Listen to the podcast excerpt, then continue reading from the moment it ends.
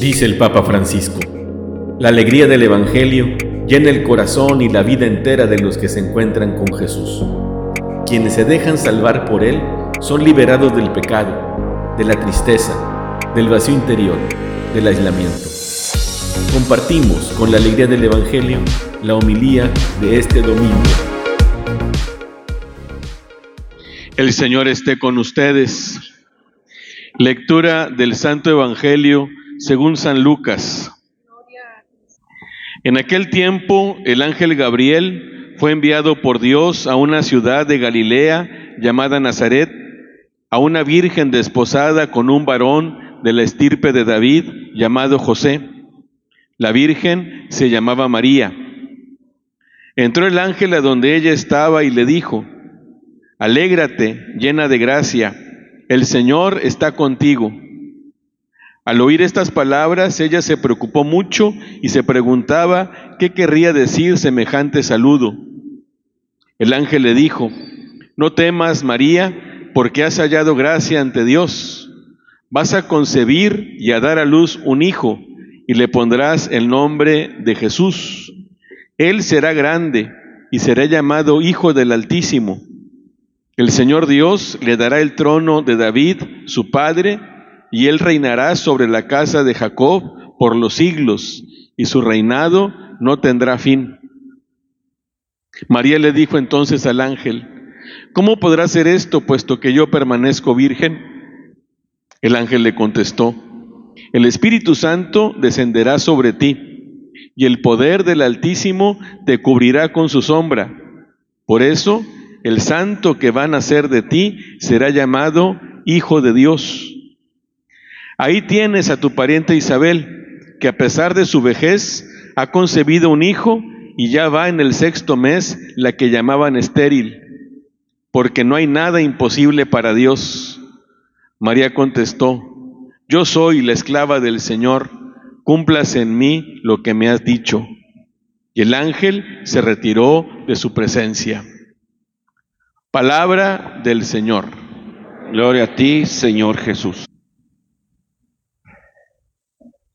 A veces nuestra imaginación eh, corre a todo lo que da y se convierte en obstáculo para concentrarnos, porque la imaginación a veces nos hace distraídos y no ponemos atención y estamos pensando en otra cosa. Y eso también eh, perjudica mucho la oración. Cuando queremos rezar, a veces nos cuesta concentrarnos y en lugar de estar en lo que debemos estar, con la mente y el corazón en Dios, se nos vienen las cosas que tenemos que hacer, los pendientes que traemos, nos acordamos de cosas y ya cuando acordamos estamos bien distraídos y pues ya no estamos rezando. Pero fíjense que también la imaginación nos puede ayudar para nuestra vida espiritual porque podemos usar la imaginación para recrear, por ejemplo, escenas de la palabra de Dios. Podemos imaginar que estamos ahí participando, siendo testigos. Y hoy el Evangelio nos presenta este pasaje que se presta mucho para eso. San Lucas nos va describiendo de una manera muy bonita una escena en la que la Santísima Virgen pues estaba sola. Una escena en la que había privacidad, intimidad, y sin embargo nosotros podemos sentir que estamos ahí presentes.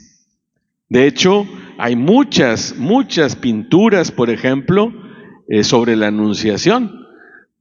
Ahí, cuando tengan tiempo, pueden poner en un buscador de imágenes la anunciación, pinturas, y van a salir obras de arte maravillosas. Nosotros podemos también usar nuestra imaginación y pensar que estamos ahí presente cuando a la Santísima Virgen de repente se le aparece el ángel Gabriel y la saluda. ¿Cómo sería la reacción de la Santísima Virgen al contemplar ese prodigio. La palabra de Dios nos lo dice. Ella se preocupó porque se preguntaba qué querría decir semejante saludo. Y podemos imaginar a la Santísima Virgen así, escuchando esas palabras. Y todo el mensaje, el diálogo que, el mensaje que le da el ángel Gabriel de parte de Dios y las eh, intervenciones de la Santísima Virgen en un diálogo muy bonito que está en el centro de nuestra fe. Lo que ahí sucedió en la casa de esta muchacha de Nazaret, un pequeño pueblo de Galilea, representa a final de cuentas el cambio de la historia humana. La noticia que le da el ángel es impactante. Vas a concebir y darás a luz un hijo.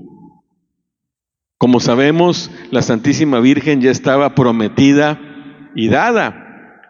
Diríamos nosotros, ya tenía el anillo, pero todavía no convivía con San José. De tal manera que cuando el ángel le dijo que va a concebir y a dar a luz un hijo, y además las características que tenía ese hijo. Ese hijo va a ser grande, va a ser llamado Hijo del Altísimo. Él va a heredar el trono de David, su padre. Y una promesa que le hace y que tuvo también que haber desconcertado mucho a la Santísima Virgen. Y él reinará sobre la casa de Jacob. Fíjense lo que dice, por los siglos no por una temporada, no por un tiempo determinado, por los siglos. Y tendrá un reino, dice el ángel, que no tendrá fin. Sí, le anuncia que va a concebir. Sí, le anuncia que va esa criatura en su seno a tener un destino enorme.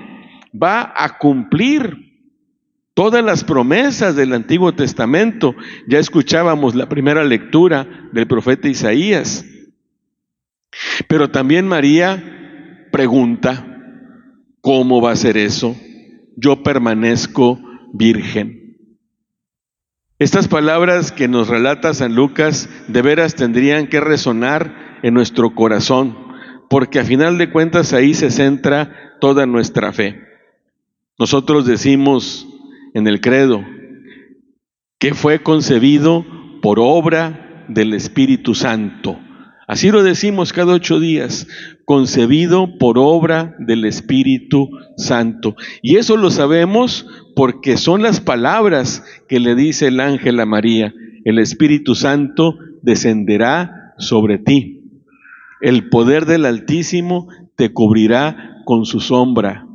Por eso el niño que va a nacer de ti será llamado, y aquí viene también la gran noticia, será llamado Hijo de Dios, porque será concebido sin la intervención de un ser humano. Va a ser por obra, por fuerza del Espíritu Santo, porque también el ángel le dice a María, para Dios no hay nada imposible.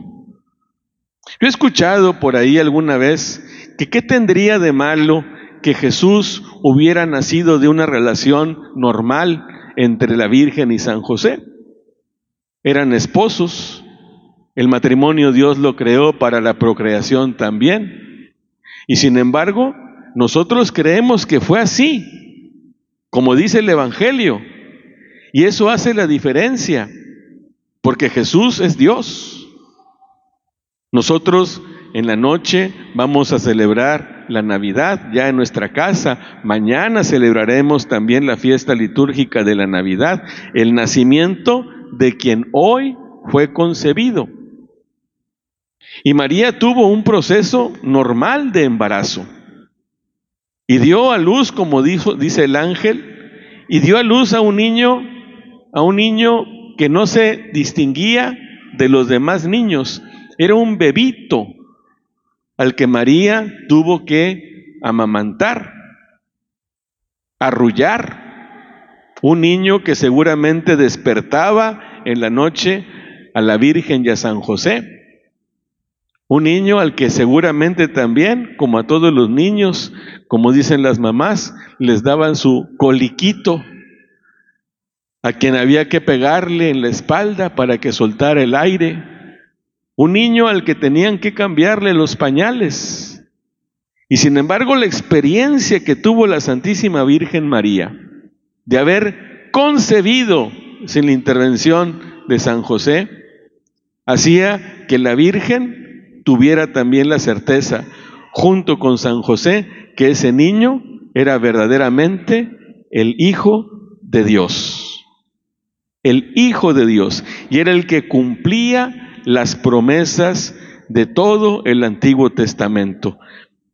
Ser concebido en un pueblito de Nazaret, darlo a luz en un portal en Belén, parecían contradecir lo que el ángel les decía.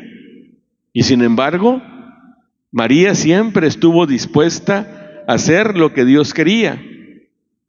Las palabras de María son muy bonitas. Yo soy la esclava del Señor, cumplas en mí lo que me has dicho. Yo estoy para hacer su voluntad. Yo estoy aquí porque soy su servidora. Si Dios quiere que sea así, así lo acepto. Y el sí de María produjo el milagro. En ese momento, como si fuera una la creación del primer día, María concibió una celulita, pudiéramos decir nosotros un cigoto, y ese cigoto era divino, y se, y se, y se desarrollaría hasta que se convirtió en el, en, el, en, el, en el nacimiento en un bebito. Y es lo que celebramos la Navidad. En medio de tanto barullo, en medio de tanto ir y venir, en medio de tantas preocupaciones que a veces tiene la Navidad, nunca olvidemos que estamos celebrando. Y hoy, en este cuarto domingo, el Evangelio nos lo dice con toda claridad. Esa es nuestra fe. Y ese ese bebito que hoy fue concebido y cuyo nacimiento celebraremos hoy en la noche, es el mismo que 30 años después saldría a predicar por los caminos, proponiendo una doctrina que puede iluminar la mente y la conducta de las personas. Ese mismo bebito será el que 30 años después se acerque a los pobres, se acerque a los que sufren, a los enfermos, realice grandes milagros. Ese mismo bebito es el que 33 años después moriría en la cruz por nosotros, para unir a la humanidad con Dios y darnos a nosotros una vida nueva, una vida que no va a acabar. Y ese mismo bebito que fue concebido de esta manera, en esta escena que hemos escuchado, como decimos también en el credo, vendrá al final de los tiempos a juzgar a vivos y muertos y establecer un reino que no tiene fin. Y ese mismo bebito que fue concebido será presente sobre la mesa del altar y tomará la forma de pan y de vino y nos nutrirá con su cuerpo y con su sangre, porque Jesús, llegando a la historia, haciéndose uno de nosotros, ya no se fue nunca, se quedó para siempre. Y ese es el motivo de la alegría de nuestra celebración, de nuestra celebración en la Navidad. Que no se nos olvide, que tengamos en nuestra mente, en nuestro corazón, esta realidad de fe que es fundamental por la que somos cristianos. Y ojalá tengamos una convivencia familiar, llena de paz, llena de armonía, llena de alegría, en donde nos podamos divertir, en, donde podamos comer, rico, pero también en la que recordemos, recordemos el motivo de nuestra celebración. Y oremos, oremos por todas las personas que están solas, por los migrantes que están lejos de su familia, por las personas que están en los hospitales y en las cárceles. Oremos por todas las personas que tienen que trabajar hoy en la noche. Oremos por los que están sufriendo alguna pérdida y que lamentablemente sufren en esta Navidad. Oremos también por las personas solas que se van a acostar temprano. Que todos, que todos de alguna manera podamos celebrar de un modo o de otro el gozo de la Navidad.